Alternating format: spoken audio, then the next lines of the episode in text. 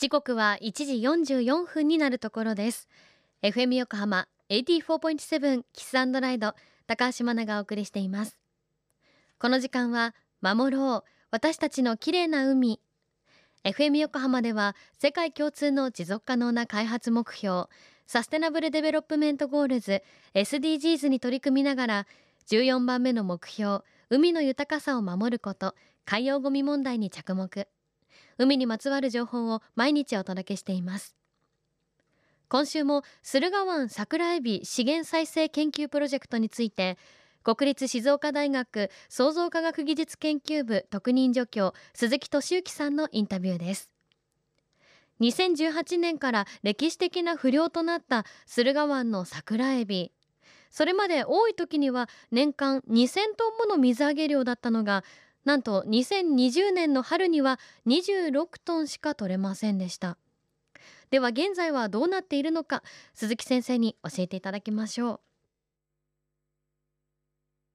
う。FM 横浜をお聞きの皆さんこんにちは。静岡大学創造科学技術研究部で特任助教をしております鈴木俊之と申します。まあこれまでも少しずつ漁業体制の変化というのはありまして古くは乱獲によっていろいろな問題がありましたので、漁業組合と県の方でいろんな取り決めがされています。まあ、漁業関係者皆さんで資源を守る、取りすぎないように、それから水揚げされた桜エビの価格を守るということもありますけれども、様々な点を考慮しながら漁を行っております。え現在は水揚げ量は回復の兆しが見られていまして、2020年の秋は102トン、2021年の春と秋は約140トンずつ、2022年の春は202トンとなっています。不良以前の水準にはまだ戻っていませんが、増加傾向にあります。これは漁業関係者の方の努力が大きくて、2018年以降、漁業組合でも禁漁区を設けたり、しっかり群衆の調査を行った上で料金を決定したりと、様々な取り組みがありました。その中で漁獲量規制をするというものがあり、東京大学やジャムステックなどの科学者で作られた桜エビ再生のための専門家による研究会により、2021年2月に発表されました桜エビ資源量再生のための科学的政策提言の中に、漁獲量を最大200トン程度とするというものがあります。これは桜エビの推定資源量と漁獲率から計算されたもので、現在はこの数字を守って漁を行っている状態です。また2020年から開始した私たちの調査では、2020年の時点ですでに桜エビの小型化は解消されていることも明らかになっています。その後、2021年、2022年とわずかに小さくなる傾向が見られますが、不良の時期に比べると十分大きなサイズです。また、親エビと子供のエビの割合も分析しています。親エビに対して子供のエビの数は十分に多くて、次の世代のエビがしっかり育っているということも明らかになっています。このことからも、桜エビの状態はよく回復に向かっていると考えられます。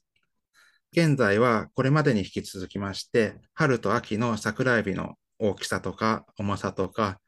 それから産卵頻度など、群衆統計解析を行っています。同時に駿河湾の水質環境の定期的な調査も継続して行っています。近年の不良に関して桜エビのサイズのデータが少なくて、桜エビの群衆蘇生については、まだ不明な点が多くあります。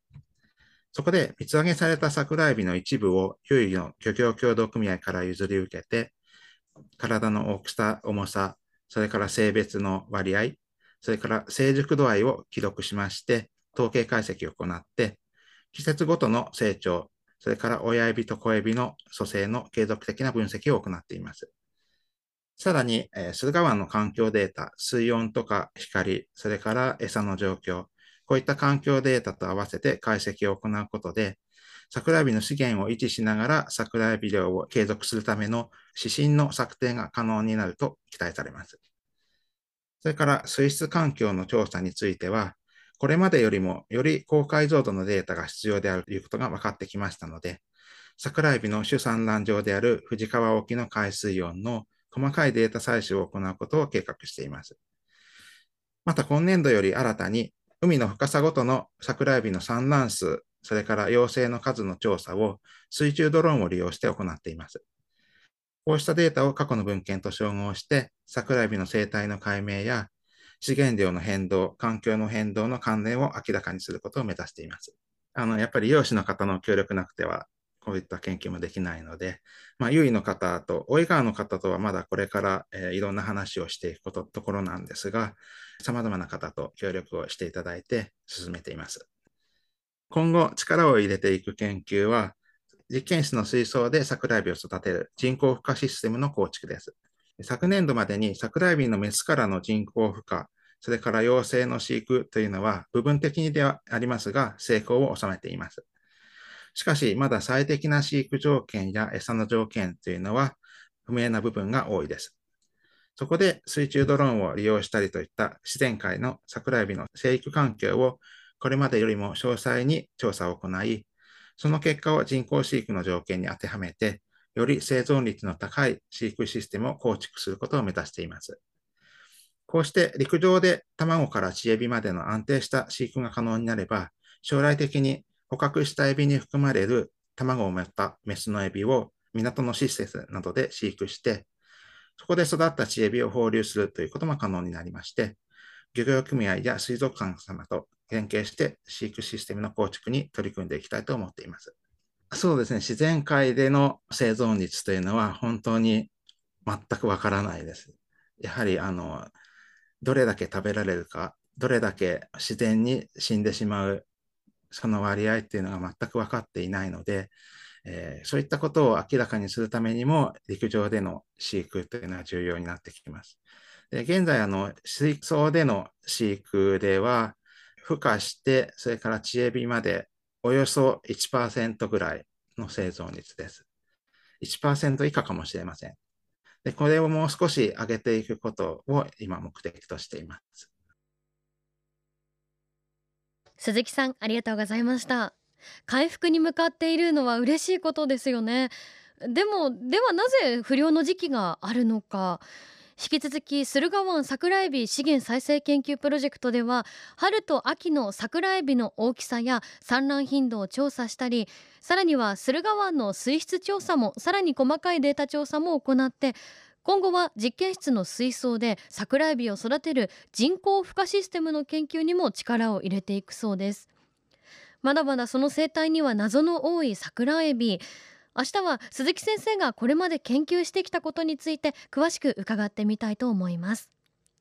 ここまでお届けしてきた駿河湾の桜エビについては FM 横浜の特設サイト海を守ろうからも聞くことができます。そちらもぜひチェックしてみてください。FM 横浜では海岸に流れ着いたゴミなどを回収し海をきれいにしていくために神奈川守ろう私たちのきれいな海実行委員会として県内の湘南ビーチ FM レディオ湘南 FM 湘南ナパサ FM 小田原のコミュニティ FM 各局その他県内のさまざまなメディア団体のご協力を得ながら活動しています。また日本財団の海と日本プロジェクトの推進パートナーでもあります。FM 横浜守ろう。私たちの綺麗な海チェンジフォーザブルー。明日もお楽しみに。